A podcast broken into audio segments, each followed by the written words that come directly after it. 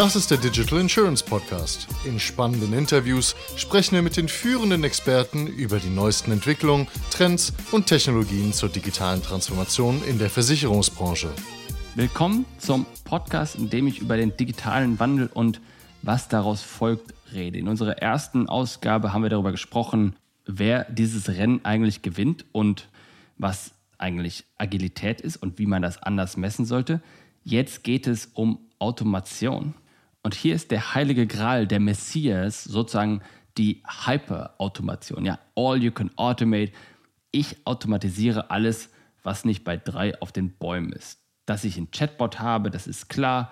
Dass ich im Vertrieb auch bereits clevere Vorschläge dazu bekomme, wie ich den Kunden anspreche, das ist auch völlig klar.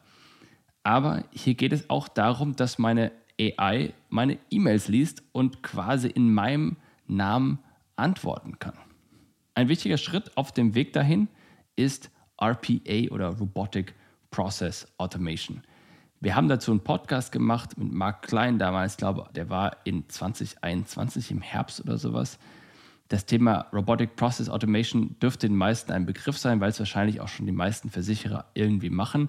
Die Idee ist, dass ein Computerprogramm diese vielen anderen Programme, die wir im Alltag nutzen, steuern kann.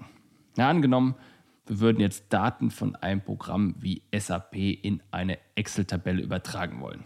Manuell würde das bedeuten, dass wir erst SAP öffnen würden, dort die entsprechenden Daten kopieren, danach Excel öffnen und anschließend die Daten in diese Excel-Tabelle einfügen würden. Bei ein paar wenigen Datensätzen ist das auch okay.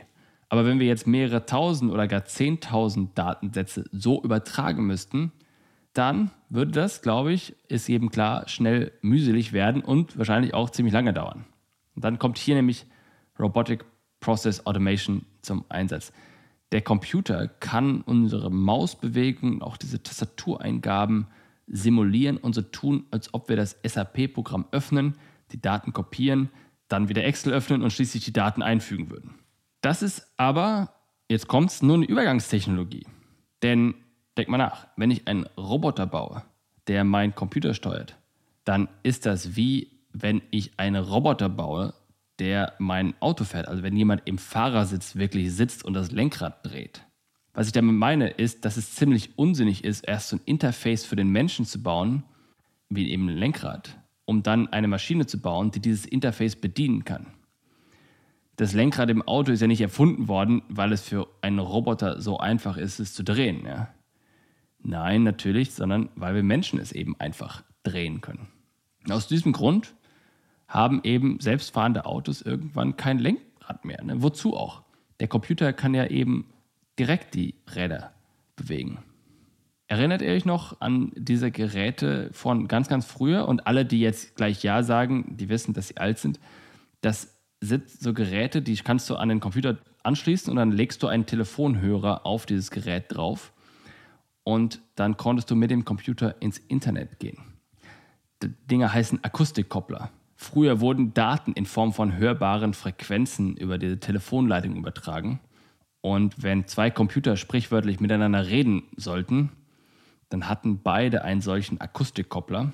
Und auf beide Geräte habe ich den Hörer aufgelegt und dann mit dem einen Telefon den jeweils anderen angerufen und schon kam eine Verbindung zustande. Der Computer konnte quasi mit dem anderen Computer reden.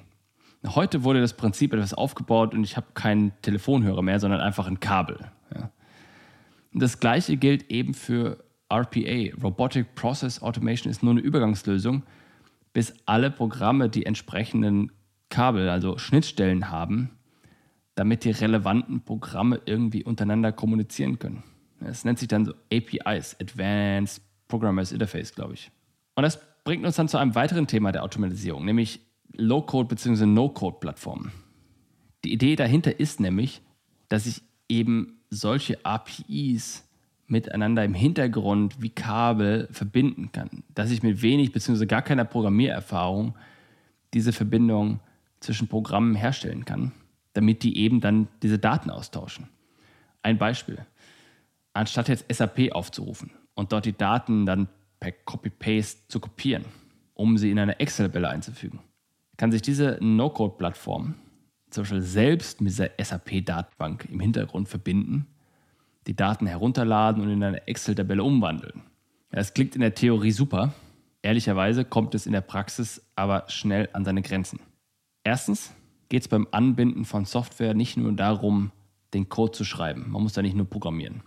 Mindestens genauso wichtig ist, dass man auch wissen muss, in welcher Reihenfolge diese einzelnen Dinge, die da ablaufen, passieren müssen. Ich muss zum Beispiel erst SAP öffnen, dann kopieren, dann Excel öffnen, dann die richtige Datei auswählen und dann einfügen. Das kann ich nicht in einer anderen Reihenfolge machen. Dann muss ich auch wissen, welchem Format diese Daten vorliegen. Stehen jetzt zum Beispiel das Datum und die Uhrzeit in einer Spalte oder stehen das in zwei Spalten? Gibt es da jetzt so ein Tausender-Trendzeichen oder nicht, wenn es um von mir das Währungs- und Eurobeträge geht? Und genauso wie ich das bei Excel-Tabellen wissen muss, muss ich das auch bei allen No-Code und Low-Code etc. Plattformen wissen. Denn ich muss der Plattform mitteilen, ob sie beispielsweise dieses Datum in irgendeiner Form noch ändern muss. Und dazu muss ich mich natürlich in diese Dokumentation dieser Schnittstelle einlesen. Ich muss ja verstehen, wie das funktioniert. Das weiß kein Mensch auswendig. Und hier brauche ich das Know-how aus der Softwareentwicklung. Also im Fazit, egal was sie euch erzählen, so low oder no-code sind diese Plattformen alle nicht. Ein anderes Problem ist, dass die Konnektoren, also die Anbindung der Plattform selbst an die jeweiligen Dienste, wie diese SAP-Software etc. Ich nehme jetzt das ganze dieses SAP-Beispiel, aber ihr könnt ja jetzt austauschen gegen alles andere. Diese Konnektoren, die müssen dann programmiert werden oder mindestens muss man sie irgendwie ein bisschen anpassen. Ein Beispiel.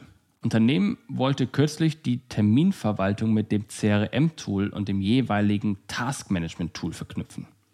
Wenn jetzt ein Termin im Kalender über so eine Lead-Generation-Seite gebucht wurde, da wo ich dann zum Beispiel mich für einen Download eines Podcasts anmelden kann, dann sollte eine Aufgabe im Task-Management und im CRM erstellt und mit dem entsprechenden Kontakt und Unternehmen verknüpft werden. Und das Unternehmen, das hat mehrere No-Code-Plattformen ausprobiert. Die eine, die konnte sich zum Beispiel vom Kalender informieren lassen, wenn ein neuer Termin erstellt wurde. Und danach hat sie die anderen Arbeiten ausgeführt. Diese Plattform, die konnte aber keine Verknüpfung zwischen dem Eintrag im Task Management Tool und dem gleichen Eintrag im CM herstellen, damit, wenn beispielsweise die eine Aufgabe erledigt wurde, diese dann auch im anderen Tool als erledigt markiert wurde. Die andere Plattform, die ausprobiert wurde, konnte zwar letzteres, aber wurde nicht proaktiv vom Kalender über neue Einträge informiert. Ja, also ihr seht, die Dinger passt nicht so richtig zueinander. Und diese Probleme, das ist jetzt wieder, was man sich merken kann. Diese Probleme, die lassen sich in einer allgemeingültigen Theorie zusammenfassen. Custom Made, also speziell zugeschnittene Software, ist immer teurer als Produkte von der Stange. Ein fertiges Stück Software von der Stange passt in der Regel exakt auf den Use Case, für den es entwickelt wurde. Beispiel, Steuererklärungen müssen alle Steuersubjekte auf die gleiche Art und Weise machen. Da macht es Sinn, eine Software von der Stange zu verwenden. Wenn ich jetzt aber Daten zusammengetragen werden müssen, um beispielsweise diese Steuererklärung zu machen, dann hängt das Zusammentragen sehr stark vom Unternehmen ab. Eben dort, wo die einzelnen Daten gespeichert werden. Und wo muss man sie dann hernehmen? Das ist ja für jedes Unternehmen anders. Hier kommen jetzt dann diese Standardlösungen schnell an ihre Grenzen. Und die berühmte, so oft zitierte Excel-Tabelle wird ausgepackt, weil am Ende des Tages kannst du damit irgendwie alles basteln, nur kann auch jeder alles schief basteln wieder. Jeder, der mal eine Excel-Tabelle ausgefüllt hat, der weiß, wo hier das Problem liegt. Wer jetzt diesen Schritt automatisieren möchte, der muss einfach eine eigene Software schreiben, weil genau diese eigene Software die Abläufe zum Kopieren dieser Daten beachtet. Also, Custom Build ist immer teurer als ein Produkt von der Stange und Low-Code-Plattformen, die sehe ich irgendwo dazwischen. Die sind nicht so billig wie ein Stangenprodukt, aber auch nicht so teuer wie ein selbstgebautes Produkt. Man muss sich immer ein bisschen überlegen, wo baut man das jetzt ein. Woran ich aber mehr glaube, ganz ehrlich, ist künstliche Intelligenz. Es ist auch ein super Hype-Wort und jeder glaubt, dass äh, die Welt morgen äh, von der künstlichen Intelligenz kontrolliert wird. Wir dürfen uns davon nicht zu viel versprechen. In einem Podcast zur künstlichen Intelligenz habe ich mit dem Patrick Glauner mal beispielsweise resümiert, dass künstliche Intelligenz gar nicht so sonderlich intelligent ist. Ich glaube, es war Anfang 2021. Das liegt daran, dass die Modelle von heute einfach nur mathematische Funktionen zu Regression bzw. Klassifikation sind. Entweder versuchen wir, es wird mathematisch, stetige Werte vorherzusagen oder wir versuchen eine Gruppenzugehörigkeit vorherzusagen. Ein Beispiel. Wenn wir Objekte in Fotos erkennen, dann machen wir nichts anderes, als ein Foto in die Gruppe Foto mit Hund einzusortieren. Und wenn wir in einem CM-Tool vorschlagen, dass dem Kunden jetzt ein Produkt zum Mietrechtsschutz angeboten werden sollte, dann basiert das vielleicht darauf, dass der Kunde eine Wohnung gemietet hat. Hier kommt es aber darauf an, wie viel Daten ich habe, um meinem AI-Modell etwas beizubringen. Wenn ich jetzt 400 Millionen Fotos mit einer Beschreibung aus dem Internet herunterlade, dann kann ich auch ein Modell bauen, das auf Zuruf eine Suppenschale als Portal zu einer anderen Dimension im Stile von Digital Art malt. Kein Scherz jetzt, das ist ein echtes Foto. Müsste mal nach Doll-E gucken. Wir haben den Link dazu in den Show Notes drin. Da kannst du im Grunde der künstliche Intelligenz sagen, was sie malen soll und dann malt sie quasi das Bild, so wie du es dir vorgestellt hast. Kommen total absurde Sachen zustande. Aber kommen wir mal zu zwei meines Erachtens nach wichtigen Aspekten von Automation. Erstens, wer einen schlechten Prozess automatisiert, der bekommt genau einen schlecht automatisierten Prozess. Und zweitens, wenn die künstliche Intelligenz für uns Entscheidungen trifft, sind wir bereit, ihr die Verantwortung zu überlassen? Im nächsten Teil geht es über Daten. Wir reden darum, was mache ich mit Daten, wie kann ich sie verarbeiten, was kann ich da rausziehen. Danke, dass ihr heute dabei wart beim Thema Automation. Schaut einfach in der Podcast-App, scrollt weiter hoch oder bleibt dran, dann kommt ihr wahrscheinlich automatisch zur nächsten Ausgabe. Dankeschön, ciao. Das war eine weitere Ausgabe des Digital Insurance Podcast. Folge uns bei LinkedIn und lass eine Bewertung bei Apple, Spotify und Koda.